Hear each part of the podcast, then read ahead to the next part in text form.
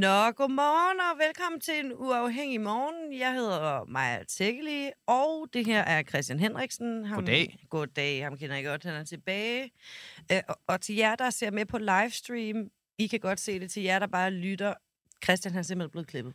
Nå ja, det er rigtigt. Og, og det ser bare vildt godt ud. Og det er jo sådan nogle dage som i dag, Ah. hvor det er rigtig godt at have en livestream. Ja, ja, det er rigtigt nok. Jo, jo. Men det er den ene gang om året, hvor jeg bliver øh, klippet. Det blev så i går. Ja, og, og tillykke med det, og tillykke til os Tak. alle sammen. Øh, vi skal i gang med dagens program, og øh, et af de første spørgsmål, vi stiller, øh, ja, altså os selv og øh, øh, nogle andre, det er, øh, hvad der fik politikken på bedre tanker, efter de havde afvist en annonce. Alright, Mm. kryptisk. Mm. Altså, nu skal I høre. En mand, der hedder Andreas Hansen, han fik først godkendt en annonce i politikken vedrørende avisens dækning af krigen i Ukraine. Det- er jo sådan, at man i de fleste aviser kan få trykt en reklame for altså kuglepinde, øh, biler, øh, Tandpasta. tandpasta og øh, Vi kunne faktisk blive ved i forbindelse med en historie, som jeg lavet på Frihedsbrevet, så ved vi også, at øhm, i politikken, der kan man sådan set få trykt det meste. Der blander de sig ikke i, hvad der står i det, så længe øh, folk betaler. Nå, men da Andreas Hansen troede, at øh, alt var på plads, så fik han en anden besked. Og øh, det kan være, at I lige skal høre, hvad den besked var. Kære Andreas, nu har jeg haft annoncen til tjek hos redaktionen. Det ønsker, de ønsker ikke, at vi bringer annoncen, men anbefaler dig i stedet at skrive et debatindlæg. Hmm. Beklager. Og hvad er det for en annonce, han ikke fik lov til at få indrykket? Det er en annonce, der har sådan et, øh, altså, hvad kan man sige, form for beige, knækket hvid øh, baggrund, og mm. der Mhm. står annonce oppe i hjørnet. Står der åben brev til Christian Jensen og politikens chefredaktion. Tag ansvar og giv et større perspektiv på krigen i Ukraine. Dette er ikke for eller imod Putin, men blot et ønske om, at de dækker baggrunden for krigen mere objektivt. Det er formuleret meget præcist af professor Jeffrey Sachs, som kan ses i denne YouTube-video. Mm. Så der er en QR-kode, et billede af professor Jeffrey Sachs, som vi kommer ind på lidt senere, og så står der i bunden, annoncen er indrykket af Peter Andreas Hansen som privatperson. Øhm, Andreas Hansen, eller Peter Andreas Hansen, selvstændig sømand. Godmorgen. Godmorgen, godmorgen. Er det Peter Andreas, eller er det Andreas? Det er bare Andreas. Okay. Mm. Øhm, hvad tænkte du, da du fik den her besked fra politikken i mandags? Jamen, der blev jeg da skuffet. Øh, Jeg havde jo håbet lidt på, at politikken havde, havde, havde mod til at sætte en annonce i, i, i politikken. Det ville jo det ville jo gøre noget for politikken at, at, turde tage nogle chancer og, og vise, at man øh, gik mod narrativet om, at vi bare øh, kun er en vej frem, og det er krig. Mm. Øh, her er en mand, der prøver at tale fred, og, og, øh, og vi skal komme øh, i dialog med hinanden. Ja, kan du prøve at- komme din egen motivation for at trykke den her annonce lidt nærmere? Ja, altså, hvad kan man sige? Altså, jeg er selvstændig sømand. Jeg har sejlet siden jeg var 16 år. Øh, rejser rundt på de syv verdenshave. Jeg er sgu egentlig ikke rigtig bange for noget. Altså, jeg giver mod Okay. okay. hvad som helst. Øh, men jeg er bange for krig. Okay. Og jeg har en familie, hvor vi har haft krig meget tæt ind på livet, så det gør mig virkelig bange med krig. okay. Øh, og jeg tænker, at når der ligesom ikke er nogen, der siger, stop en gang, lad os lige tænke os om, øh, lad os få et andet perspektiv på, hvad vi har gang i. I øjeblikket kører den afsted på, at der er kun én vej frem, og det er, at russerne skal give op på et tidspunkt, når de har mistet nok soldater. Synes du, det er sådan, at politikken fremsætter det i deres avis? Ja, altså, jeg synes, det, det er en måde, der er fremsat i alle danske medier. Øh, jeg synes ikke, der er ret meget. Øh, der er Frihedsbrevet, der har øh, øh, Flemming Rose, som ligesom prøver at stille en, en, en anden, øh, fortælle en anden historie. Men ellers er det stort set den samme historie, vi hører om det hele det her år her, har vi hørt om, at det er vejen frem. Det er, at russerne skal øh, erkende, at de ikke kan vinde krigen, og de skal tabe, og så kan vi øh, få verden tilbage i den orden, den skal være i. Okay. Og det var det, du ville udfordre med sådan en YouTube-video fra Jeffrey Sachs. Ham vender vi lige tilbage til lidt senere. Men hvad fik du så at vide sent i går øh, eftermiddags? Jamen, så øh, fik jeg jo lige pludselig et svar om, at, hvad hedder det, at de havde gennemgået det med deres advokater øh, og deres jurister, og nu kunne jeg godt få lov at sætte annoncen i avisen alligevel. Mm-hmm. Mm. Og det er jo øh, ret underligt, altså... Øh, jeg ved, at Frihedsbrevet havde talt og, og, og, og prøvet at snakke med dem hele dagen, hele onsdagen, og få, få et svar ud af dem. Og lige pludselig så, så, så sender de sådan en mail til mig. Øh, Det er da lidt underligt ved du hvad, det, det er nemlig rigtig frihedsbredet journalist Lasse Sandborg. Han forsøgte i går at få en kommentar fra øh, en af politikens chefredaktører. Og Christian Jensen, han ringede tilbage efter, du havde fået besked om, at de havde skiftet holdning. Han siger, at de skulle, som, som du også siger, have nogle advokater til at se på, om der var noget ophavsretligt at komme efter, fordi der i annoncen er en QR-kode med et link til den her YouTube-video. De har fundet ud af, at øh, det var ikke noget problem, men lad os lige prøve at høre, hvad Christian Jensen svarer, da Lasse Sandborg spørger, hvorfor det så er, du fik så klar en afvisning. Jeg er i tvivl. Øh om ophavsretten, og det undersøger vi så. Og nu er vi så klar på, at der er ikke nogen problemer med det, og nu bringer vi det, og så er den ikke så meget længere. Hvorfor afviser I ham så pure? Altså, fordi, man kunne godt have sagt, vi fordi, vi er, fordi, vi er i, fordi vi er i tvivl, øh, og så undersøger vi det. Øh, og, og opfordrer ham i øvrigt også til at skrive et, øh, et, et læserbrev, så jeg forstår, øh, at øh, bestemt er velkomne oplysninger og øh, budskaber, han kommer med. Så det er forklaringen. Men Christian, hvis jeg er i tvivl om noget, så plejer jeg at sige, prøv lige at vente to sekunder. Det finder jeg lige ud af, og så vender jeg tilbage. I afviser Ja, og der har været, der har været noget, mis, der har været noget miskommunikation øh, i den forbindelse. Og øh, det afgørende det er, at vi bringer annoncen, vi har undersøgt den, øh, og, øh, og vi bringer den. Så det har intet at gøre med, med mit forsøg på at komme i kontakt med jer, at den her annonce nu bliver bragt? Vi har, haft, øh, vi har undersøgt den, og vi har haft en miskommunikation omkring det her, og nu er vi, øh, nu bringer vi den her annonce. Jeg, jeg synes ikke rigtigt, du svarer på mit spørgsmål. Har det haft noget med min? Vi har fået, vi har fået afklaret i dag, at, øh, at, øh, at, vi, at der ikke er nogen problemer med ophavsretten i den her annonce, derfor bringer vi den. Okay, så du vil ikke svare på, om det har noget med mit opkald at gøre? Jeg, jeg vil sige, at vi har, vi har i dag fået afklaret ved en jurist, at der ikke er nogen problemer øh, i forhold til den ophavsret. Ja, udover at der er gang i den øh, om bagved, så får vi øh, noget, der måske nærmer sig et svar. Øh, Andreas Hansen, er du glad? Ja, men altså, jeg snakkede jo med ham, øh, der solgte mig reklamen. Øh, øh, en vældig kompetent mand og utrolig sød. Øh, og han hjalp mig faktisk, øh, og vi snakkede sammen mange gange, og vi havde en lang snak om det her. Og han sagde jo, øh, jeg startede med at spørge, er det et problem, at der er et YouTube-link øh, i reklamen? Så det er ikke noget problem. Det har vi gjort masser af gange. Det gør vi hele tiden. Vi har mm. masser af reklamer med, med YouTube-link i. Det er ikke noget problem. Så spørger jeg ham om, er det et problem, at jeg nævner øh, Christian Jensens navn? Øh, hvis det er et problem, så kan vi kalde det noget andet. Nej, det var ikke noget problem. Mm. Altså, og, og, og da jeg snakkede med ham, efter at have fået, jeg ringede til, øh, til ham, annoncesælgeren, efter at have fået det afslag. Og så mm. spørger jeg ham, øh, jeg står lidt uforstående, det er et meget kort afslag. Altså, jeg synes, det var meget kort formuleret. Der måtte være en eller anden forklaring på det. Ja. Og så siger han så til mig, øh, det væver han lidt rundt. Jeg kommer ikke rigtig noget ud af ham. Og så, siger, så bryder jeg ind, og så siger jeg, er det fordi, der står Christian Jensen i annoncen, at I ikke vil have, at der en, en chefredaktørens navn er nævnt? Nej, nej, det har ikke noget med det at gøre. Okay. Nej, det var fordi chefredaktionen mente, at det kunne jo ikke udelukkes, at der var russiske interesser bag den YouTube-kanal. Og ah. derfor vil han ikke, vil han ikke øh, stå på mål for... Det har du fået øh, vide. Ja, vil de ikke stå på mål for at sætte, en, sætte den i avisen. Okay. Måske... Og så siger jeg, så siger jeg jo, øh, øh, altså, så kan man jo sige om alle, øh, al, al, al, al øh, kritik eller alle øh, interviews, at der kan være russiske interesser bagved, så kan vi jo ikke bringe noget som helst. Og jeg foreslår faktisk, at der er også et YouTube-klip med ham, hvor han er på CNN. Ja. det kan man pokker ikke påstå af russiske interesser. Nej, men altså, bare... måske det handler om, at, øh, hvad hedder det, ham Jeffrey Sachs, han øh, har været i nogle kontroverser gennem tiden, altså. For det første, så har han jo øh, været centrum for en masse debat, da han øh, ligesom påstod, at øh, det var øh, han ikke var sikker, men han troede, at det godt kunne være et amerikansk laboratorie, der havde øh, været skyld i covid-19, og øhm, så har ja, han også men, øh, forsvaret men, Huawei i nogle situationer, så må, måske det kan være hans forhistorie, der gør, at, ja. at man men, er lidt øh, skeptisk, men, tror du, du ved godt, at, du ved godt, at hvad hedder det, det var The Lancet. Han var udenråbt som, som formand for The Lancet. Det er nok det mest seriøse tidsskrift i verden, der findes omkring lægevidenskaben. Og de nedsatte en kommission, til at holde øje med covid og okay. alt, hvad der skete. Og der fik de Jeffrey Sachs til at blive formand for den kommission. Okay. Så altså verdens mest anerkendte tidsskrift valgte at bruge Jeffrey Sachs som deres formand for deres undersøgelse omkring covid-19. Men det skal heller ikke handle om Jeffrey Sachs. Det skal nej, nej, handle om, om dig.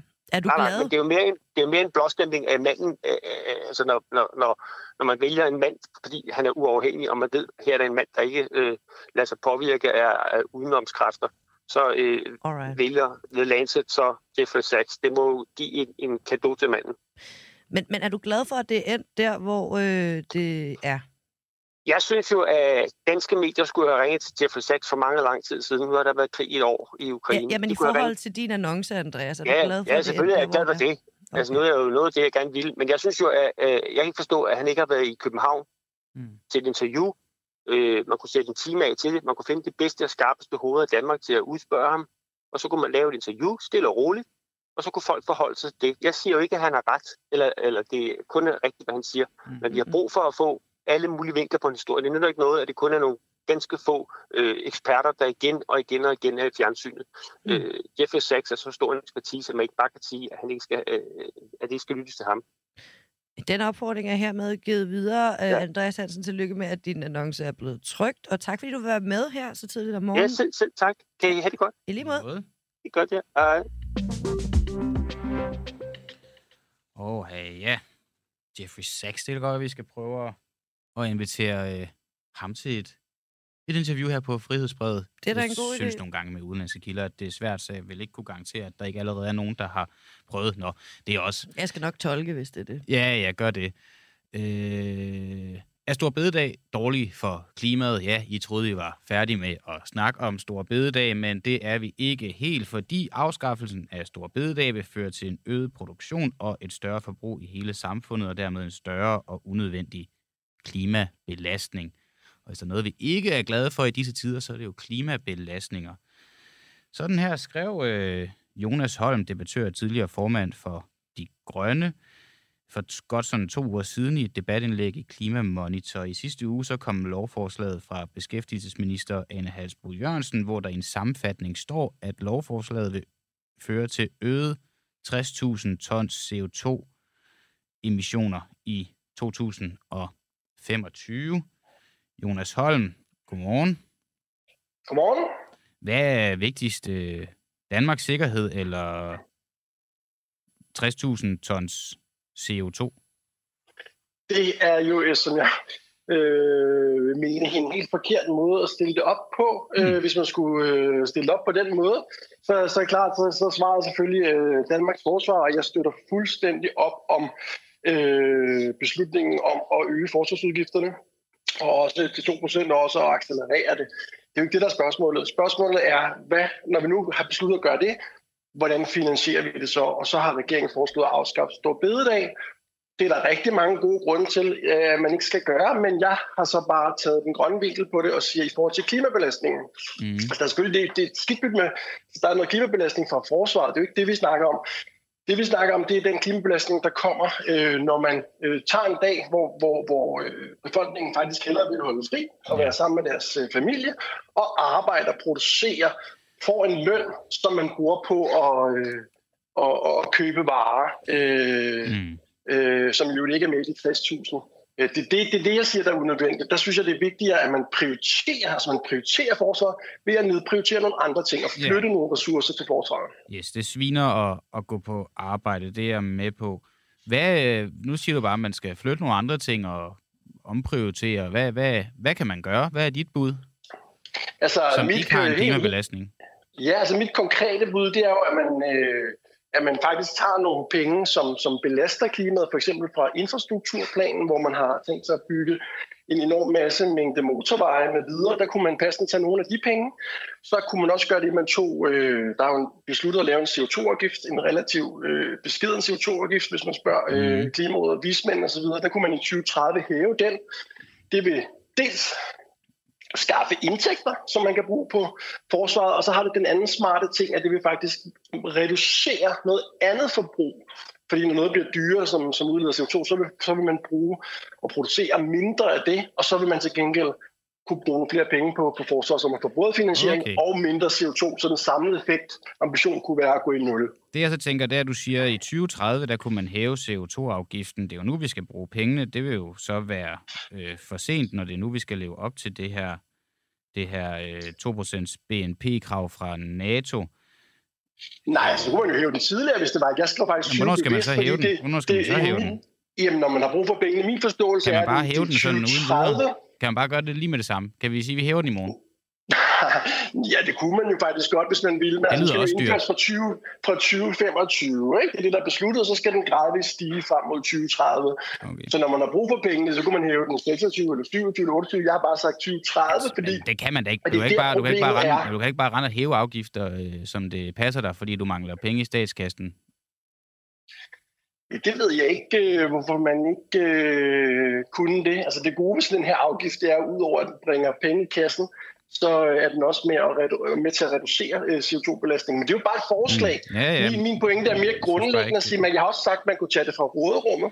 Det vil sige, Ja. at så overlader man det politikerne til senere, og, og, og ikke at bruge det råderum på noget andet, som så vil belaste forbruget. Det afgørende for Mm. mig, det er sådan set bare at komme med den pointe, at man bør prioritere, man bør tvinge politikerne til at prioritere øh, fra nogle andre ting til forsvaret. Ja. Øh, og så synes jeg, det bare er mærkeligt, når vi har en, det er jo sådan en, en grundlæggende trend, vi har, at vi øh, gerne vil arbejde mindre, vi bliver rigere, noget, noget vil vi bruge på forbrug, noget vil vi bruge på mere fritid. Normalt har vi meget fokus på at Mm. sørge, for eksempel med en CO2-gift, for at sørge for, at at borgerne bruger mindre, og nu vil vi faktisk øh, indirekte opfordre dem til at bruge flere øh, penge imod sige- deres vilje. Ja, ja. Men så lad os sige, at vi får hævet den her afgift. Hvad skal den så hæves til? Jamen altså, det er jo principielt, altså det må man jo kigge på, hvor meget der er brug for. At nu der jo er andre grunde, mener jeg at man bør hæve den til 1500 som klima. Altså den er besluttet, det skal være 750. Men det er jo ikke i forhold mange til penge vil det så give? Øh, det tør jeg ikke sige. Det kommer an på, hvor meget, øh, hvor meget CO2-udledning vil være i Mm. 2030. Men det er jo er rundt en milliard i hvert fald ikke. Men, men, men, øh, men, men, men, men øh, det må man jo kigge på. Altså, men, men det er ud fra en, en, en, en, en, estimation af, hvad der er det optimale niveau i forhold til at få nedbragt CO2-udledningen. Det har ikke noget med forsvaret at gøre. Så det er jo bare på, Det for at lyder... påpege af øh, kilder til finansiering. Mm. Så kan du tage en milliard fra infrastrukturpenge. Så kan du tage en milliard fra råderummet for eksempel. Altså, men det er jo ikke noget, Men bare, Øh, bare jeg tage en milliard fra på det der. råderummet. Det- Ligger der bare en milliard og, og samler støv, som man bare kan tage? Ja, det gør der. Okay. Der ligger for, formodentlig også de 3,5, man har brug for. Øh, man kan bare kunne tage direkte fra råderummet, men det kan man jo så mene. Hvor Det ligger... er uansvarligt af andre grunde, Man ikke? kan, man kan simpelthen bare tage penge fra råderummet, uden, Ja, uden så- at vi kommer til at mangle dem på sigt. Hvordan, de skal vel, det skal vel fyldes Ja. op igen, det råderum, tænker jeg. Det vil du så gøre med de her CO2-afgifter, som du så ikke helt lige nu ved, hvor meget øh, det vil give på sigt. Det lyder lidt som en, en idé lige på, på, på nuværende tidspunkt. Du snakker også om at bygge færre motorveje. Det vil Ja. være øh, dårligt for vores infrastruktur, ved det ikke det? Det vil, øh, kan man sige, føre til færre, øh, færre biler på, på, på vejene, der, og så vil det føre til flere folk, der, der bruger offentlig transport. Mm. øh, og så videre. Så, så det kan du sige. Det er jo klart, at det har jo nogle konsekvenser, når man prioriterer, nedprioriterer noget, Mm. øh, og opprioriterer noget andet. Men, men det vil jo så også reducere CO2-udledningen fra, øh, fra vejen. Ikke? Så, øh, og så vil det også i øvrigt frigive ressourcer, altså menneskelige ressourcer, øh, på, som ikke skal bygge veje, som så kan bygge øh, for eksempel øh, øh, fjernvarme og, og så videre. Ikke? Øh, Men er det så, virkelig så, det så nemt, det her? Altså, jeg synes, det er bare, der kommer jo rigtig mange idéer og bud på, hvad, fra folk, der... Altså, nu er du træt af, at vi fjerner store bededag på grund af, af klimabelastning, og nogen, der er træt af det, fordi at de ikke vil arbejde mere. Og det er jo også fint nok, og jeg kan jo sådan set godt sætte mig ind i det, og det er jo dårligt for, for klimaet, at vi, at, vi, at vi sviner mere. Den præmis køber jeg 100%. Øhm, det hele bliver bare meget på idéplan. Man kan bare gøre sådan, man kan bare gøre sådan, man kan bare gøre sådan, og man kan bare tage fra råderummet og sådan noget. Har du et eller andet helt konkret bud, som, hvor du kan sige, så mange penge vil det give, hvis vi gør sådan her? Nu ringer du mig her til mig om morgenen, og jeg har ikke lige regnet tallet ud, men jeg tror, der er ikke nogen, der vil være i tvivl om, at øh, det, det, er jo, det er jo, jeg tror, husker det, som om det er jo 100 milliarder eller sådan noget, man vil bruge på vej. Det, det, det, det bliver ikke noget problem at finde de øh, 3 milliarder. Det er mindst lige så konkret, formodentlig mere konkret, hvis man spørger øh, overvismanden, end at afskaffe stor bededag, for som på lang sigt Øh, måske fordi folk bare vil så vil arbejde mindre, de vil bare bede om en fridag i stedet for i overenskomstforhandlinger osv., så det, det, det kan lige så godt forsvinde ud. Så jeg mener, det er mindst lige så konkret øh, i forhold til en varig effekt, Mm. øh, øh, som, som, som, som, som en løs beregning, Finansministeriet har lavet. Øh, vi har- jeg tror, jeg gange til kvart procent på, væksten i, i, altså i den tid, man arbejder mere. Altså det, det, der er kæmpe usikkerhed omkring det, så, jeg, så, så det, det, det føler jeg nu er mindst lige så seriøst. Øh, men det er jo slet ikke min pointe her. Min pointe er jo at sige, at vi skal ikke arbejde mere, vi skal finde i fællesskab, det skal man jo gøre hen over midten øh, i dansk politik, finde de her penge, som vi øvrigt også til dels har, har gjort. Øh, og så gøre det på en måde, hvor man samtidig, det er jo ikke det afgørende, men hvor man samtidig ikke øger CO2-belastningen. Okay, okay. Nu du er tidligere formand for øh, De Grønne. Ja. Altså, de, de Grønne blev en del, det, det er noget helt andet nu, det er bare lige min nysgerrighed. De Grønne blev en del af Grøn Alliance, eller hvor ja. står du hen i alt det her lige nu? Altså, de, de grønne blev en del af Grøn Alliance, og øh, Grøn Alliance gik så ind i øh, Alternativet forud for valget, men jeg gik så ikke med, så jeg er øh, ikke medlem af noget øh, parti. Okay, men du var folketingskandidat øh, ved, øh, ved, ved, ved det Det var jeg meget kortvarigt. Nej, det var jeg ikke, nej. Det var Okay. jeg kortvarigt øh, for Grøn Alliance indtil, at vi gik med ind Nå, i øh, okay. Alternativet. Alright, Men jeg gik ikke med, og jeg stillede ikke op til Folketinget. Hvorfor gik du ikke Jeg, med? jeg er mere... Jamen det er fordi, jeg er sådan mere øh, liberal øh, end, end, øh, end, øh, end, end alternativ, så jeg ligger lidt mere inde på, på midten. Øh, måske lidt til højre for de radikale. Og, og det er jo også det, jeg er jo ud over det, at jeg er grøn, så er jeg også liberal. Og det er også det, mm. i forhold til at slå stor bededag. Jeg synes jo sådan set, det er fint, hvis folk vil arbejde mere. Så må de også godt øh, producere mere og, og, og, og forbruge mere, udlede mere CO2. Men at gøre det, tvinge dem til det, det synes jeg bare er, er, er, er, uhensigtsmæssigt. Altså, Så det, må, folk... det må arbejdsmarkedets parter selv finde ud af, hvor meget de ønsker at arbejde, og så må vi beskatte for at skaffe tilstrækkeligt mange penge til det, vi skal bruge øh, pengene på herunder forsvaret. Så hvis folk, har, vil- hvis folk vil arbejde mere, og dermed har lyst til at svine mere, så er det okay. Det, det der er problemet, det er, at de ufrivilligt bliver bedt om at udlede Ja, mere CO2. lige præcis. Men, og men så, må- så må man klare resten med CO2-afgifter. altså, klimaet er jo fuldkommen ligeglad med, om folk udleder CO2 frivilligt eller ufrivilligt. Fuldstændig, fuldstændig. Og hvis Så- det viser så- sig, så- at du... Det, Ja. det, det, er bare, jeg kan bare ikke, det er bare fordi, så forstår jeg det ikke. Er, er det vigtigere for dig at redde klimaet, eller at folk selv bestemmer, hvornår de arbejder? jamen, det er jo det gode, er jo, det er jo begge dele. Fordi jeg vil sige, at folk skal selv bestemme, hvor meget de vil Det arbejde. lyder som, det clasher lidt jeg- her. Nej, fordi lad mig nu lige tage det færdigt, og så, Ja. vil, så må folk ud, ud gøre, opføre sig, som de gør. Og hvis det gør, at CO2-udledningen bliver højere end det mål, man har sat sig, så må man så hæve CO2-afgiften. Altså jeg mener jo, så kan folk jo få, selv vælge med den løn, de får, hvor meget de, eller hvor meget, den tid, de har, hvor meget de vil arbejde, og dermed hvor meget løn de får, og hvor meget de vil forbruge. Og så må vi bare lægge nogle flere afgifter på det CO2-udledende forbrug, hvis folk vælger at bruge for meget. Så jeg går meget op i frivillighed Ja, og styring via øh, sådan nogle incitamenter. men Jeg hæve... hellere beskatte, hellere beskatte øh, CO2, end at beskatte arbejde, for eksempel. Ikke? Okay, okay. okay. Jonas Holm, debattør og tidligere formand for De Grønne. Tak fordi, at du var med her til morgen, og så må du have Selv en tak, dag. Det var en fornøjelse, og i lige måde. God morgen til lytterne. Nå, men altså, inden Wow. vi skal videre, så kan jeg jo sige, at hele den der store bededags øh, debat, den fortsætter. Øhm, at det, jeg har lavet sådan en rundspørg, der viser, at øh, 66 af de største virksomheder organiseret i dansk industri øh, ikke er så glade for en forøgelse af arbejdsudbuddet, som man skulle tro. Fire Mm. virksomheder arbejde, afviser at stille op til interview, hovedparten svarer ikke, og øh, øh, kun få vil give deres mening til kende i debatten. Så det kort og lange i det er, at, at altså sådan nogle arbejdsgivere, de holder sig egentlig lidt ude af snakken. Selvom at snakken går alle mulige andre steder. For eksempel vil Pernille Vermund nu have alle Folketingets medlemmer i øh, salen og stemme om stor bededag. Ja, Det er Ja. sådan lidt kontro. ja, Altså, så man kan se præcis, hvem der vil hvad, tror jeg. ja. Men øh, ja, det ved jeg ikke. At få afklaret linjerne kunne da måske være, være en meget god idé. Jeg tænker nu bare alligevel, at folk de har alligevel givet ret kraftigt til kende, hvad det er, de tænker. Hvad, hvad, hvad sker der ellers ude i den øh, sådan farver verden, Maja? Ah, Jamen altså, bare lige, hvis vi bliver lidt hurtigt i Danmark, så er regeringen også klar, apropos, til at sende øh, flere penge til grønne virksomheder. Mm.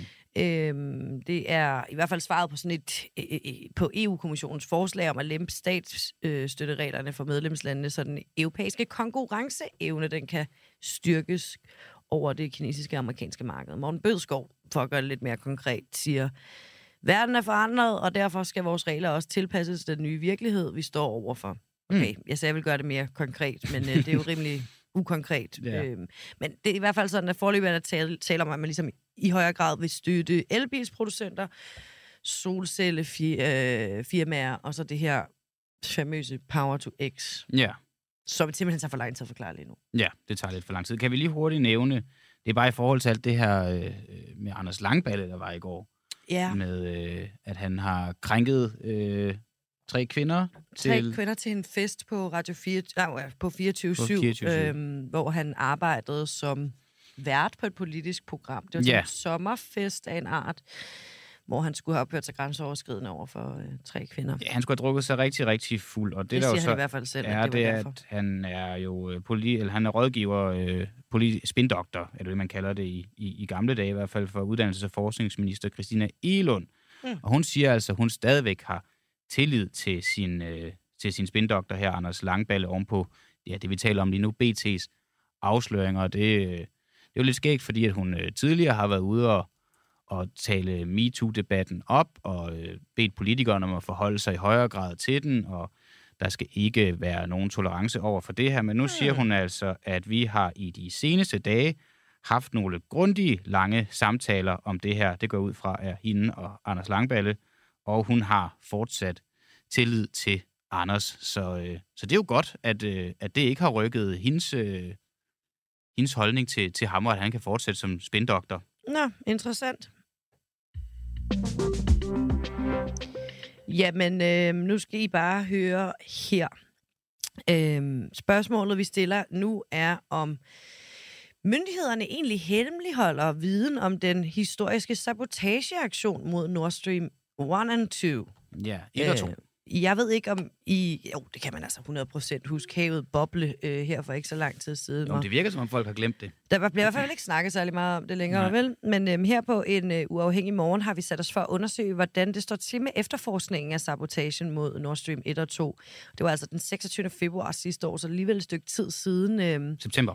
september, undskyld. Flere af jer medlemmer har for eksempel spurgt, om man er kommet nærmere et svar og på, hvem det var, der stod bag angrebet. Og det, det er sgu et meget godt spørgsmål, og derfor så skal vi tale med dig, Søren Nør- Nørby. Godmorgen.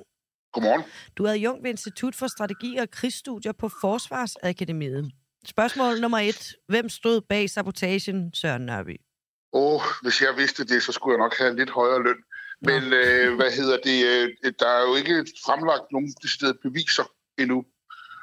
Øh, hvad hedder det nu? Øh, Tyskland, Danmark og Sverige har gennemført undersøgelser, og øh, de er åbenbart ikke nået så langt, så de er klar til at fremlægge no- noget for os nu. Mm. Så det, det venter vi på. Så det ved Men vi. det, nej, men det er selvfølgelig også en relativt øh, politisk springfarlig sag, så jeg kan godt forestille mig, hvis de lige gerne lige vil dobbelttjekke deres eventuelle konklusioner, inden de fremlægger det. Men de har konklusioner. I, altså, det, det ved jeg ikke. Det ved jeg Okay. ikke. Men, øh, men jeg ved, de har været nede og foretaget nogle tekniske undersøgelser af eksplosionsstederne. De har hentet nogle ting op dernede fra, som de sandsynligvis håber kan fortælle dem noget om, hvor meget sprængstof, der er blevet brugt, og hvad slags. Og øh, ja, ud fra det kan det jo så være, at man kan øh, komme med nogle indicier på, hvem det er, der står, der står bag. Og, og altså, hvem er det, der undersøger det her på dansk jord? Jamen, øh, altså Søværnet har stået for de rent tekniske undersøgelser. Altså det er dem, der har haft dykkere nede. Øh, og de har så overdraget det, de har fundet til Københavns politi. Københavns politi? Hvilke Ja. forudsætninger har Københavns politi for at undersøge et gaslæg? Øh, jamen, det, der, det, de laver, det er jo en, en, en teknisk undersøgelse, og det er så åbenbart bare Københavns politi, der, står for den, den, den, de lavede. Jeg ved ikke, om det er tættest på. Arbejder vi egentlig sammen med Sverige og Tyskland om det her? Øh, ikke så vidt jeg er orienteret, så kører der tre, tre af hinanden uafhængige undersøgelser, og præcis hvorfor man har valgt den løsning, det har jeg ikke nogen anelse om. Øh, jeg ved heller ikke, om der også kører en fire undersøgelser, hvor russerne egentlig. Mm. også laver. Det har de i hvert fald sagt, de ville, men øh, de er jo lidt hovedmistænkte i sagen, så derfor så kan det jo godt være, at, at, at øh, vi ikke har helt 100% tiltro til deres eventuelle konklusioner. Er, er de stadig hovedmistænkte i sagen, eller Ja, det er mit klare indtryk. Ja, okay, hvad, jeg, hvad jeg du det ikke. indtryk på? Øh, jamen, jeg har endnu at, at høre nogen komme med en øh, god forklaring på, hvorfor det ikke skulle være, eller hvem det ellers så, ellers så skulle være end, end russerne. Så vidt jeg kan se, at de eneste, som har en, en interesse i Hmm. øh, det, det, der er sket. Peter Ernstved var ude og øh, redaktør på Olfi og, og, og strø lidt tanker om, at det jo også kunne være USA. Ja, men, men, men, men, men nu har jeg, normalt har jeg egentlig meget høj respekt for, for, for det Peter, han laver. Men øh, lige i den her sag, der tænker jeg, at der er en grund til, at det der standpunkt, det var ledet. Og det er efter min mening, fordi at, jeg synes ikke helt, hans øh, argumenter holder vand. Hvad er så dine argumenter for, at det skulle være Rusland? Altså. Jamen, øh, det er efter min mening, at de eneste, det er de eneste, som har en eller anden form for interesse i det, der er sket, fordi de gerne vil sende et signal mm. til øh, blandt andet Danmark om, at vi skal være med at støtte Ukraine. Ja. Altså, det er jo okay. interessant, at øh, eksplosionerne skete samme dag, som man åbnede den der anden Baltic Pipeline. Mm. Øh, ja, og der mener jeg bare, at der er noget helt klart signalværdi i det. Ja. Nå, men vi sidder bare og spekulerer lige nu. Altså, ja, hvordan ja. kan det egentlig være, at vi ikke arbejder sammen med Sverige og Tyskland? Hvis ansvar er det? det man skulle da tro, at det ville gå lettere og hurtigere, hvis man gjorde det her. Det kan også være, ja. Det er jeg ikke i stand til at svare på. Der må ja. du spørge nogen øh, i, længere op i fødekæden. Det øh, undrer også mig, mm. øh, men så det, jeg kan ikke sige andet end det. Jeg ved det ikke. Ja. Øh, hvem har øh, viden om, hvad der er sket, øh, som offentligheden ikke kender til? Altså, hvem er det, der ved noget? Jamen, altså, der må sidde nogen i Københavns politi og arbejde på sagen. Der må være nogen i Søværnet, som har været nede og hentet ting op. Og så må der jo øh, også sidde nogen i for eksempel Justitsministeriet og vide, hvorfor man har valgt at køre tre øh, individuelle undersøgelser de tre lande. Jamen, det er jo sådan noget, man, man vil nemlig gerne vide noget om de der ja, to mørklagte skibe, altså de, de to ukendte ja. skibe, der havde slået deres automatiske identifikationssystem fra. Det blev set i nærheden af Nord Stream 2, kort før eksplosive sprængninger førte til læk. Det viser en analyse, skal jeg sige, af satellitbilleder fra den amerikanske virksomhed Space Snow. Altså, man sidder jo som borger og har fulgt med i, at vandet har boblet, og øh, nogle af dem er blevet øh, virkelig, virkelig bange, øh, fordi det er jo selvfølgelig øh, både overraskende og, øh, hvad kan man sige, øh, voldsomme billeder. Tror du helt ærligt, at man som almindelig borger kommer til at finde ud af, hvad det er, der er sket? Eller er det så klassificeret og øh, forbundet med krig, at det er en hemmelighed? Ja, det, kan, det kan jeg jo ikke rigtig... Øh, det ved jeg ikke rigtig, hvad jeg skal svare på, fordi mm. problemet er jo altså, at der er så meget stor politik i det her, ja, at, øh, at, at hvis man kommer ud med en konklusion, så skal man jo være rimelig sikker på, at den holder vand. Mm. Øh, og det kan jo godt til tid. Altså, det har vi jo oplevet i, ja, det har vi oplevet tidligere, øh, at politiet måske er ekstra grundige i den her sag, netop fordi der er så store øh, øh, potentielle politiske mm. øh, spillover-effekt af det. Så, øh, så, så ja, jeg ved det ikke. Har vi tidligere eksempler på øh, øh, sådan noget som altså sabotage, og, eller bare en eller anden form for, for, øh, for angreb, eller udefra kommende indgriben i sådan noget, der er internationalt, altså hvor at det jo her både rammer Danmark og Sverige og Tyskland, hvor at de tre parter så bare overhovedet ikke arbejder sammen om at opklare, hvad der er op og ned? Altså ikke lige, hvad jeg kan komme på, men altså, vi ved jo heller ikke, om, der er en anden form for uformelt samarbejde øh, mellem Danmark og Sverige og Tyskland, men jeg ved bare, at hver land kører sin separate undersøgelse. Øh, men om der er nogen form for samarbejde, det skal jeg ikke, det, det, det skal jeg ikke svare på. Men, men altså, har vi set før, lige, at det er sådan udad til på den her måde? Ikke hvad jeg lige kan komme på her, så sidder de på, på, på morgenen. Hvad tænker du om det? Jamen, jeg tænker, at det er, det er usædvanligt, og det, jeg synes, det er, det spøjst, at de har valgt den løsning, men der må jo ikke nogen, nogen fornuftige tanker bagved, mm. som man har gjort det, men dem kender jeg altså ikke. Nej, og du har også svært ved at, at selv lige komme, komme på dem, lyder det til. Ja.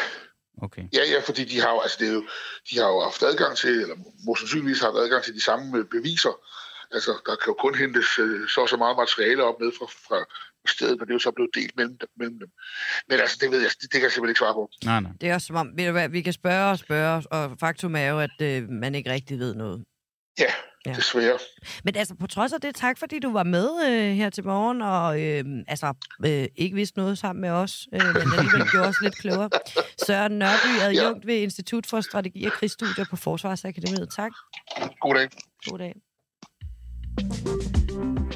Altså, inden vi går videre, så vil jeg bare sige, at, at i, i dag her torsdag, der forventes det, at to EU-parlamentarikere, den italienske Andrea Cosolino og Mark Tarabella fra øh, Belgien, de får ophævet deres immunitet, så de kan retsforfølges for formentlig at have modtaget øh, penge fra styret i Katar til gengæld for, at de talte pænt om Katar.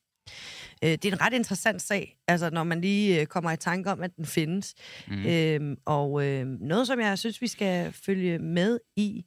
Men øh, nu har vi en øh, ny gæst her i studiet.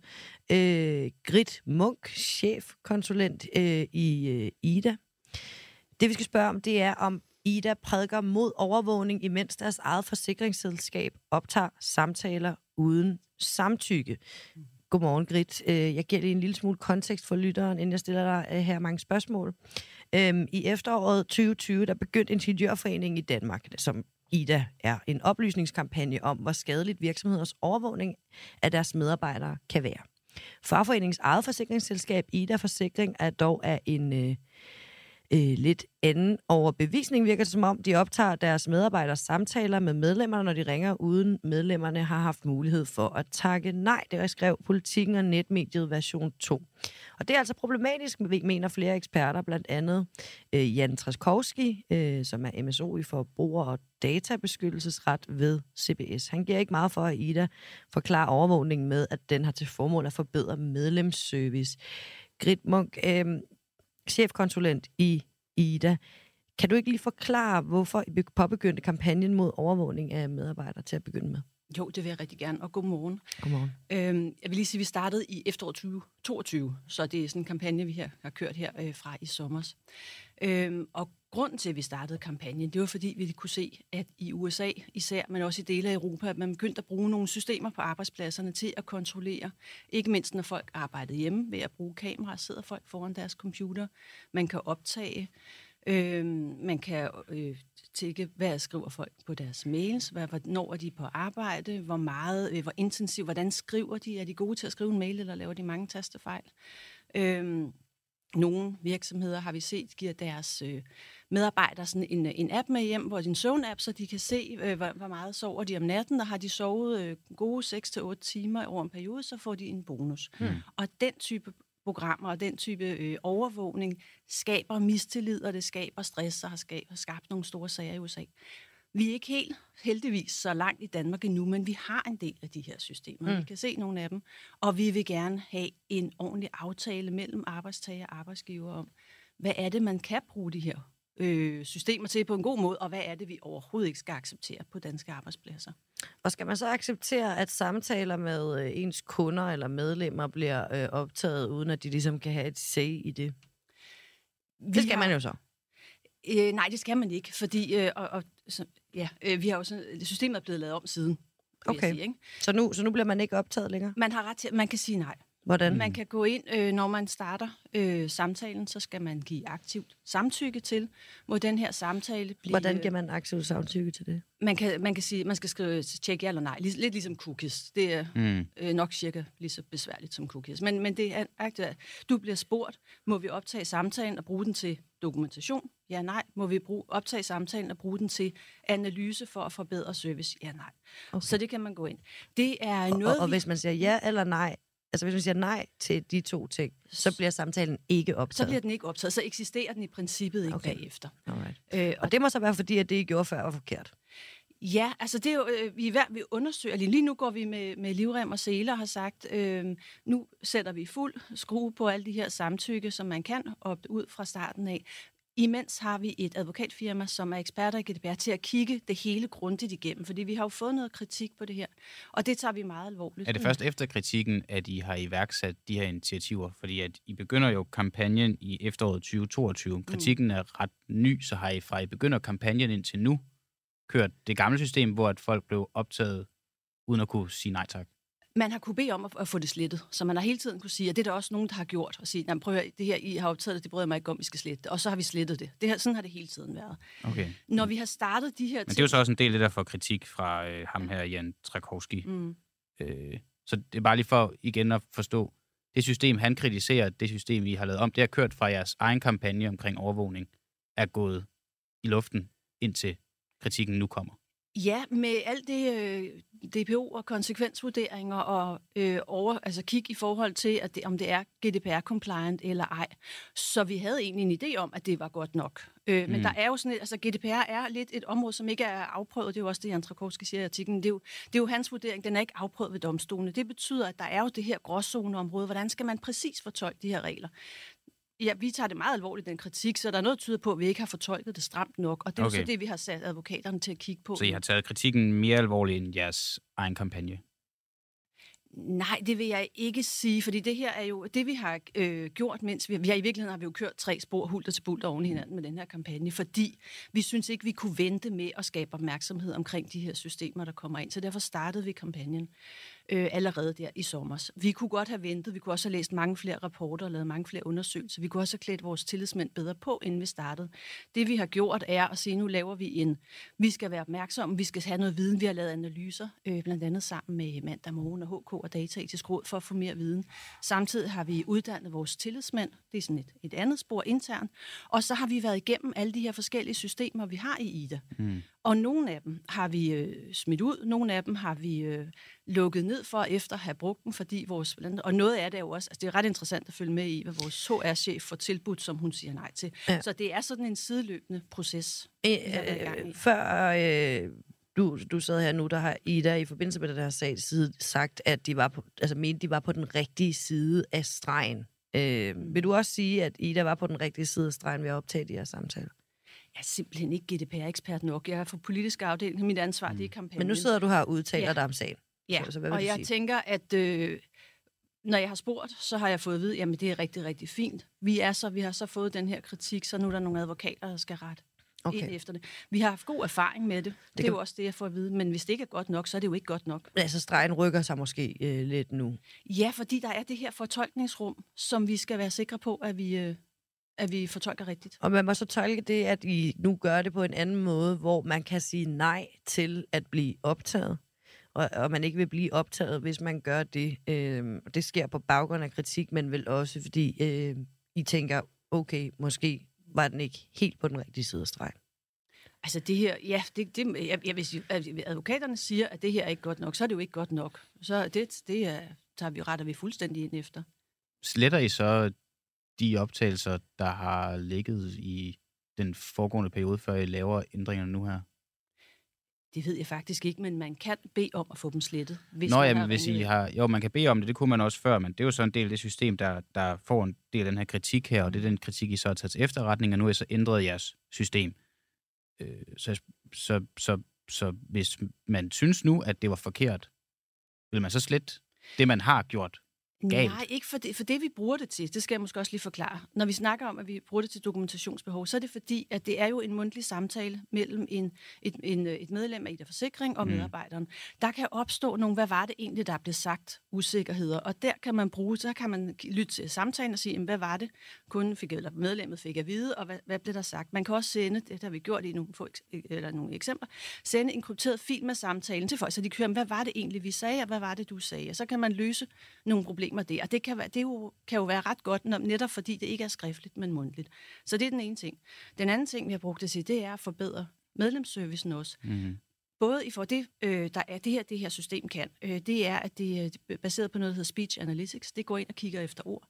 Det vil sige, at man kan kigge, jamen, hvad er det egentlig, folk ringer ind om?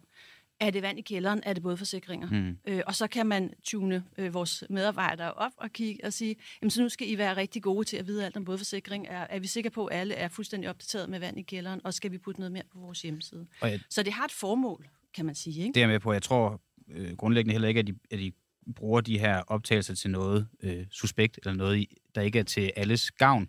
Problemet er bare, at det har fået den her kritik. Men jeg kan så forstå, at på trods af, at I nu selv synes, at det var for forkert at optage dem, uden at have muligheden for at sige nej tidligere, så vil I ikke slette de optagelser, I har liggende fra den periode? Det kan jeg ikke sidde og love, men det vil jeg da tage med tilbage og spørge om. Synes du, det er en god idé at få det slettet? Hvis folk ikke har givet samtykke Altså, der er jo i hvert fald en tidsbegrænsning på, hvor længe de skal ligge der. Det er klart, ikke? Mm. Øh, det må vi jo spørge advokaterne om, hvad der, hvad der er den rigtige praksis. Fordi det er lidt den der afvejning går mellem, skal vi, kan der opstå noget, som vi har behov for at dokumentere? Øh, eller er det overflødige data? Fordi generelt så er dataminimering jo en rigtig god idé. Hvis ikke man skal bruge data, så skal man slette dem, smide dem ud, lade være at optage dem. Kan du sige her til sidst, altså, øh, vil Ida fremadrettet forholde sig til juridiske aspekter, som det her altså skulle tale med advokaterne, før eller efter man får kritik? Jamen, vi har forholdt os til det før. Okay. Vi har, der er blevet lavet alle de analyser, øh, konsekvensanalyser, og vi har været igennem. Jamen, nu gør I Øh, det så igen, så må det ikke have Ja, været jamen, det har ikke været godt nok. Det er Nej. fuldstændig Mm. rigtigt. Øh, og det skal vi jo så være, det tager vi jo selvfølgelig til efterretning. Og jeg er altså nødt til at sige, at vi tager jo det her meget alvorligt. Vi har 14.000 IT-professionelle medlemmer, og de ved godt, hvad man kan bruge data til, og de er øh, meget lidt, generelt meget lidt begejstrede for overvågning, så de holder os også i ørerne. Så vi har også en kundekreds, som jo ikke finder sig i det her. Så selvfølgelig er vi oppe på tæerne. Der er et fortolkningsting her, der ikke har været god nok, og det bliver der rettet op på nu. Grit Munk, chefkonsulent i Ida. Tak fordi du kom og øh, svarede på spørgsmål. Og, øh, så, Tak fordi øh, jeg måtte komme. Jamen, det er selvfølgelig. God er det dag. godt? Hej. I lige måde, tak. Nå. Hvad siger du ellers til det, Christian? Er der et eller andet, vi lige skal huske at sige, inden vi øh, går videre? Jeg ved ikke, har vi sagt godmorgen og så videre? Det har vi jo Ja, det nok gjort. sagt, det øh, gjorde og vi. så er det jo torsdag, så det vil sige, at i morgen er det fredag, og så har man weekend, og øh, det er jo en information, jeg nu giver, som jeg går ud fra, at folk godt er klar over. Men øh, nu ved man det. I hvert fald med sikkerhed. Har du et eller andet, Maja, på hjertet, eller skal vi bare hoppe, hoppe lige ud i noget af det, jeg har glædet mig til ved denne her morgen? Lad os hoppe lige ud i noget af det, du har glædet dig til her til morgen. Vi skal nemlig tale med Jon Steffensen, kulturordfører i Moderaterne. For kan et kunstråd løse klimakrisen og andre store kriser? Det vil han nok svare ja til, og grunden til, at han ved det, det er fordi, at der i regeringsgrundlaget står, at man vil nedsætte et råd, der kan afdække og diskutere, hvordan kunst og kultur kan bidrage til at løse tidens store kriser herunder klimakrisen, naturkrisen, velfærdskrisen og trivselskrisen. Vi kan altså igennem kunst komme ud af nogle af de her ting, og det skal der jo så nu bruges nogle penge på. Og øh, det er jo noget af det, som jeg faktisk, det er jo egentlig i lang tid, vi har prøvet at få øh, Jon Steffensen øh, med på, på det her. Af en eller anden grund, så er det aldrig nogensinde lykkedes før i dag. Og det er jo derfor, jeg har, har glædet mig til det. Jeg tror, første gang, jeg kontaktede ham om det her, det var lige da regeringsgrundlaget var, var kommet ud, og han var nyudnævnt kulturordfører. Det var tilbage i, i hvad var det? Slut november, december. Øh, ja, og så må øh, han jo svare på, på, hvorfor det har taget så lang tid, og hvad han har skulle tænke over. Det hvad, håber jeg, han vil. Ja, jeg kan godt se. Det kan godt være, at øh, vi kommer Åh, til at nej. skuffe dig nu, fordi Christian har virkelig gerne vil tale om Jon Steffens, med Jon Steffensen om det her. Men øh, lige nu, så øh, går Jon Steffensens telefon direkte på telefonsvarer. Men det betyder ikke, at det hele er slut endnu, Christian. Nej, og han, han, det er jo også, han, det kan stadig nå at lykkes. Jeg kan vi synes ikke godt lige, sige det? i mellemtiden, så øh, vil jeg altså gerne lige fremhæve et lille klip fra chefredaktør på Frihedsbrevet, Mads Bryggers øh, nyhedsbrev. Åh, Fri det er Mads, det her lige hvor nu, han synes er på stuegang øh, og øh, er til Anders Foghs fødselsdag. Prøv Nå, lige at det er høre, hvordan spændende. det lød. Min, hvis jeg regner rigtigt, 16. stuegang i Folketinget var undervejs. Denne dag var der stormløb på borgen. I fællessalen fejrede Anders Fogh Rasmussen sin 70-års fødselsdag, og over i landstingssalen var en konference om folkemødet på Bornholm i gang.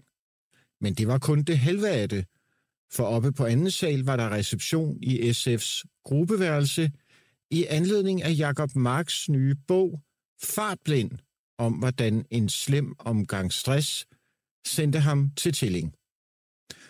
Og endnu længere oppe på tredje sal, ude i Sibiriens krænkelkroge, var der afskedsfest hos Dansk Folkeparti. Her sagde man farvel til René Christensen, der gik af som partiets næstformand. Han var strøget gennem svingdøren og skulle nu være direktør for Dansk Aquakultur, en brancheorganisation, som repræsenterer virksomheder, der opdrætter fisk og skalddyr. På TV2 News tidligere denne dag havde en journalist bemærket, at der var blevet båret en pose med klirrende flasker op til pianisterne. Ved indgangen til fællesalen traf jeg Brian Weichardt fra Ekstrabladet. Ingen af os var inviteret til Foghs reception, men det skulle ikke holde os tilbage. Da klokken slog 14, gik vi ind i fællesalen, og lige indenfor, omme på den anden side af døren, stod så verden Anders Fogh Rasmussen og tog imod, ulasteligt klædt i et blåt jakkesæt. Og lidt derfra med et beklemt ansigtsudtryk stod så Anne Mette Rasmussen. Det så ud som om hun havde det rigtig skidt med det hele. Første gang jeg stødte ind i Anders Fogh Rasmussen var i et radioprogram på P1, hvor han begejstret fortalte om et støvsugersystem, han havde fået installeret i sin villa i Neum. Hvad Fogh havde gjort var, at han havde fået lavet hele huset om til en stor, konstant sugende støvsuger. Og så kunne man i hvert rum sætte en støvsugerslange direkte ind i væggen, og så straks påbegynde sugeriet. Det var en anordning for et menneske, for hvem det at støvsuge simpelthen var en livsstil. Ja, man kan altså høre Mads Bryggers øh, stuegang på Christiansborg i Frihedsbredets app, og lidt mere om, hvad der skete til Anders Foghs fødselsdag, og lidt mindre om støvsugersystemer. Men nu skal vi videre, Christian, for nu Ja. er Jon Steffensen med os. Godmorgen, Jon Steffensen, kulturoverfører i Moderaterne. Godmorgen, godmorgen. Ja, som jeg lige nævnte før, så står der jo i regeringsgrundlaget, at man vil nedsætte et råd, der kan afdække og diskutere, hvordan kunst og kultur kan bidrage til at løse store kriser, herunder klimakrisen, naturkrisen, velfærdskrisen og trivselskrisen. Er det her Moderaternes idé? Ja, det er i hvert fald øh, en idé, der er blevet til sammen med to andre partier, men det er klart, at vi har nok været den, der har været mest pændefører i, i det regeringsgrundlag omkring kulturen, ja. Var det jer, der øh, fandt på, øh, fandt på det her kulturråd? Altså, jeg synes, der er et samlet udspil fra regeringen her, og øhm, ligesom I er jo meget interesseret i, hvem der har fundet på bededagen, så vil jeg sige, at det er et samlet regeringsudspil, det her. Mm. Øh, men vi bakker helt klart op om det. Ved du, hvem der har fundet på bededagen? Det er ikke, fordi det skal handle om det. Det var bare lige helt kort. Og hvis jeg vidste, så, så tror jeg stadig, jeg vil holde det for mig selv. Okay, okay. Hvad er succeskriteriet så for det her råd? Jamen, hør, det er at tale kulturen op. Det er at sige, at kulturen har selvfølgelig, øh, ligesom når man brygger læser højt, som man gjorde for et, et øjeblik siden, og forfatter, en helt fri rolle. Så vi er jo ikke ude på på nogen måde at, øh, at omklamre kulturen eller definere kulturen. Kulturen har en fuldstændig fri rolle, og det skal Mhm. den blive ved med at have. Men det kunne være, at kulturen kunne noget mere end bare at berige os, øh, som den, som den gør. Det kunne være, at den kunne være med til at ja, løse noget af det, øh, som vi er med til at løse. Jeg Ja. tror ikke, kulturen har patent på at kunne løse alene. Men, men en ting, du ikke nævner, for eksempel, når man laver nye boligområder eller øh, byområder, så er kulturen altid noget, der kommer bagefter, Mm. eller øh, hvis den overhovedet kommer. Mm. Kunne man forestille sig, at man øh, i en boligpolitik fra starten af integrerede kulturinstitutioner, eller noget, så vi fik nogle Det, lidt mere fede nye bydele, Ja. end, end dem vi får. Det er Ja. bare sådan et og det er et eksempel. Øh, Mhm. Men nu nævnte jeg så de her øh, fire andre store kriser. Kan du prøve at komme med et konkret eksempel på, hvordan at øh, kunst kan løse klimakrisen? Et værk, der vil kunne ændre.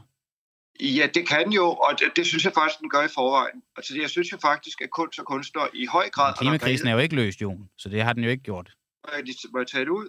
Ja, Den kan være med til at debattere. Jeg siger, jeg tror ikke, at kunsten alene kan løse noget, men den kan være med til at skabe en forståelse, en sammenhæng. Jeg synes jo faktisk, at der har inden for teater, øh, og jeg, nu ved jeg at lige, at John Kørner har en udstilling, der, der beskæftiger sig med, med, med, Grønland og, og, og is og så videre. Det kunne jo være, at, at det, det er med til at sætte lup på noget på en anden måde, mm. hvis vi ser, at den gør det. Men jeg vil godt nævne det. Jeg vil hellere faktisk gå ind og tale mistrivsel i øjeblikket. Nå, men nu Vi var det lige klimakrisen, jeg var nysgerrig på. Ja, det forstår jeg godt. Det kan den jo være debattere den. Ja, Ganske. Men den debat og den kunst, du lige refererer til nu, den er vel fundet sted uafhængigt af jeres kulturråd. Ja, vi skal heller ikke spænde kunsten for en vogn. Og jeg siger også, at vi- kunsten gør det allerede i høj grad. Men nogle steder kan vi godt på en eller anden måde tale kunstens værdi op til noget endnu mere, end den er i dag. Mm. Det her, er faktisk et, det her det er ikke et spørgsmål om at spænde kunsten for en vogn, det er at tale kunsten og kunstnernes værdi op til, at de er en del af et samfund, og de er med til at forandre samfundet. Det forstår jeg godt, Jon, men det bliver jo bare meget ukonkret, fordi det er noget med, at noget kan måske løse, og man skal tale værdien op, og det gør det allerede, men nu skal det gøre det endnu mere. Noget andet konkret så. Hvad, hvad, kan det, hvad skal det koste, det her kulturråd? Vi nu nedsætter vi et råd, ja. der kan være med til at se på og belyse, om kunsten faktisk, udover at være det, den kan, nemlig skønhed og provokation og alt, som kunsten jo kan, mm. og skal fortsat blive ved med, så kan det også være, at den faktisk har noget så, jeg kalde, lad os kalde det nytteværdi. Men hvad skal det koste? Hvad, hvad, hvad, hvor mange penge kan der blive brugt på det her? Ja, det kan jeg ikke sige, fordi det er ikke et spørgsmål lige nu om penge. Det er et spørgsmål om at nedsætte råd, det er ikke særlig dyrt. Politik det, handler vel altid om penge? Ja, men det er det ikke noget, der er, der er kroner og øre på på den måde, for det er ikke noget, der på den måde flytter øh, en bondegård i Kulturministeriet og gør det her. Det her, der er det allervigtigste, nu er jeg godt komme med et andet eksempel. Vi har nogle folkeskoler i dag, hvor det er fuldstændig evident, at der er flere og flere elever og Mhm. unge, der mistrives. Kun det skyldes, at, at vi er gået fokuseret for meget på tests og præstationer, og at, at folk er blevet så individuelle, eller børn og unge er blevet så individuelle, at, at de er ved at gå kløjs i det. Kunne det være at inddrage kunst og kultur i en ny uddannelsesreform, undervisningsreform, at vi fik nogle mere fællesskabs- og hele elever øh, ud af det. Men at inddrage det, hvad vil det sige? Hvad skal der stå? Hvad skal de gøre? Jamen det er jo at sige, at i stedet for det er, er tests og alene matematik og dansk, hvilket er vigtigt, så kunne det jo være, at kunsten, altså kultur, skulle indgå noget mere i undervisningen. Jamen hvordan det? Jamen det er, at du har et fag, der fokuserer mere på det. Det er, at der kommer kunstnere i højere grad ud til skolerne, fordi der er råd til det. Det kan være, at man simpelthen skal gå tage noget mere på museer og analysere billeder, og hvad ved jeg. Noget, der er fælles. Det kunne også være det at synge morgensang i skoler, som vi jo også synes er helt vildt provokerende, vi har foreslået det. Mm. Altså, at man gør noget, der er fælles. Ja. Noget, der skaber et fællesskab, i stedet for, at man hele tiden er, føler sig alene mm. og er en kamp mod alle de andre. Jon, øh, Jon, må jeg lige øh, spørge om noget i, i den her kontekst i forhold til mistrivsel i folkeskolerne og den rolle, kunsten kan spille i det, og for i øvrigt måske egentlig også i spørgsmålet om klima. Du siger, at man ikke ønsker at spænde kunsten for en vogn, og alligevel så det eksempel, du kommer med her, det taler ind i regeringens politik og ønsker om at øh, opgøre med mistrivsel. Altså udover at det selvfølgelig er svært at sige, at man ønsker mere mistrivsel, bliver kulturen så med de tanker og ønsker, I har om at ændre Danmark, ikke spændt for jeres vogn? Nej, i høj grad ikke. Jeg kan ikke se, hvordan, at fordi elever beskæftiger sig med kunst og kultur, hmm. øh, at, Men, at men kunst... du, du sætter det i en kontekst af, at det skal løse nogle problemer i folkeskolen, som har været præget for meget af tests ja. og, og måske endda også boglige fag. Det er, jo, det, er jo, det er jo ord, der kommer direkte fra, øh, øh, fra blandt andet statsministerens mund. Ja. Så det, det, det, er, det er jo en politisk agenda, som, som det her råd taler sig ind i. Fordi hvis ja. kulturen vil ændre noget andet, undskyld, hvis kunsten ønsker noget andet, hvis kunstnerne ønsker øh, øh, noget, der modstrider jeres politiske agenda, skal den så også øh, tales op? For eksempel, øh, børn skal øh, trives mindre, og vi skal være ligeglade med, med klimakrisen. Vil man så også tale kunstens værdi op?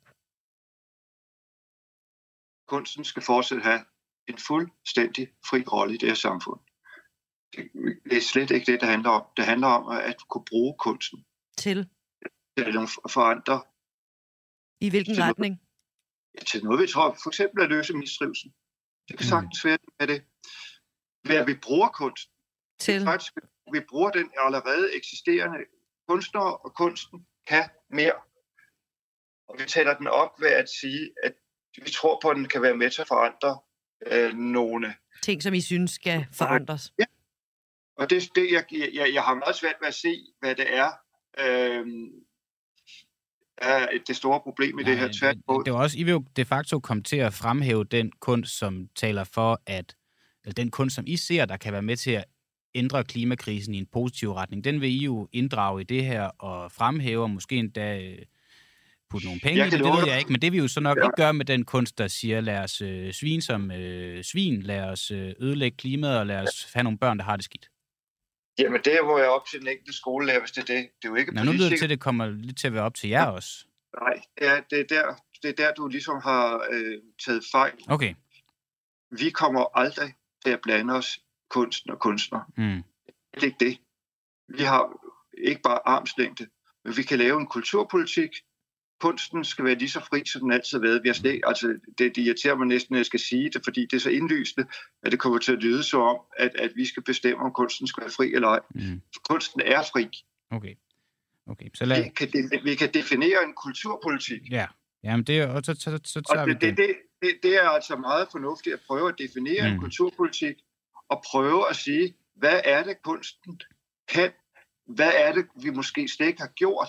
Kunne det være, at kunst, Kulturministeriet næsten Mm. er et tværministerielt ministerium, der altså også kan gå ind og samarbejde med Socialministeriet, Undervisningsministeriet, Mm. Klimaministeriet måske, Måske. Det kunne man... måske Øh, bo- boligpolitik. yes, yes. Det kunne da godt være, Ja. det kunne da godt være at, at, at vi faktisk har en, kunne lave en meget mere aktivistisk Mm. kulturpolitik, der kan meget mere, fordi vi pludselig anerkender kunst og kunstners betydning Ja. er meget større, end vi har gået rundt og troet. Jo, Det er faktisk det. Ja, vores tid er snart ved at være knap, men jeg kunne bare godt lige tænke mig her til sidst. Du skriver i dit debatindlæg for Altinget. Det er fordi, nu, jeg kan forstå godt, du kan ikke blive så konkret på, hvad det skal koste og hvad det men der må være noget tidshorisont, de har gjort nogle tanker om. Du skriver i din debatindlæg i Altinget, Renaissance betyder genfødsel. Middelalderens mørke var en parentes mellem antikkens storhed og renaissancens genfødte storhed. Middelalderen, den, som du så kalder en parentes, den varede 900 år. Renaissancen, den tog cirka 200 år. De her kriser, det er jo noget, der skal løses inden for relativt kort tid, især klimakrisen. Ja, det er det jo faktisk med alle, alle kriserne. Øhm, Mm. hvor lang tid må det tage for den her nye renaissance at ændre folks adfærd og ændre samfundets struktur? Jo hurtigere, jo bedre. Jamen, hvor lang tid er det? Har I ikke et Jamen- øh, sådan... Det vil vi gerne have gjort inden for... Det er jo noget, vi vil sætte i gang øh, en regeringsperiode af fire år. Så det her, det skal jo sættes i gang, sådan at, at vi også har nogle år til at evaluere på det. Okay. Det er lige netop det med krydset mellem videnskaben. Nu er jeg går i Bruxelles. Altså, Mm. hvad der ikke sker i øjeblikket, bare på videnskab. Men du har ikke nogen... Jamen, nu snakker du udenom, Jon, for du, har, du, du kan ikke blive konkret på, hvor lang tid det må tage. Er det sådan, jeg skal forstå det? Nej, for det kan man ikke sætte. Det er jo ikke sådan, vi kan sige, for i år og morgen, så, så har vi løst det hele ved at inddrage kunst og Og vi har kunstnere. ikke nogen ambitioner om et tidspunkt, hvor det her det skal være implementeret eller løst, eller have påvirket noget i en rigtig retning. Jeg vil sige, inden for halvandet år, okay. så skulle vi da gerne Okay. okay. have et andet outcome Okay. af, hvad det kan. Super. Jon Steffensen, jeg er ked af det, men vi er allerede gået over tid. Vi sender faktisk ikke engang efter klokken 8. Det gør vi så nu. Øh, Men øh, tak, fordi du var med her til morgen. Det var slet. Det var øh, alt for denne her gang. Undskyld, nu blev den to minutter over. Jeg hedder Christian Henriksen. Jeg hedder Maja Tekeli, og i regien sad Alexander Grav og Tobias Juhl, og programmet er sat sammen med Peter Svarts.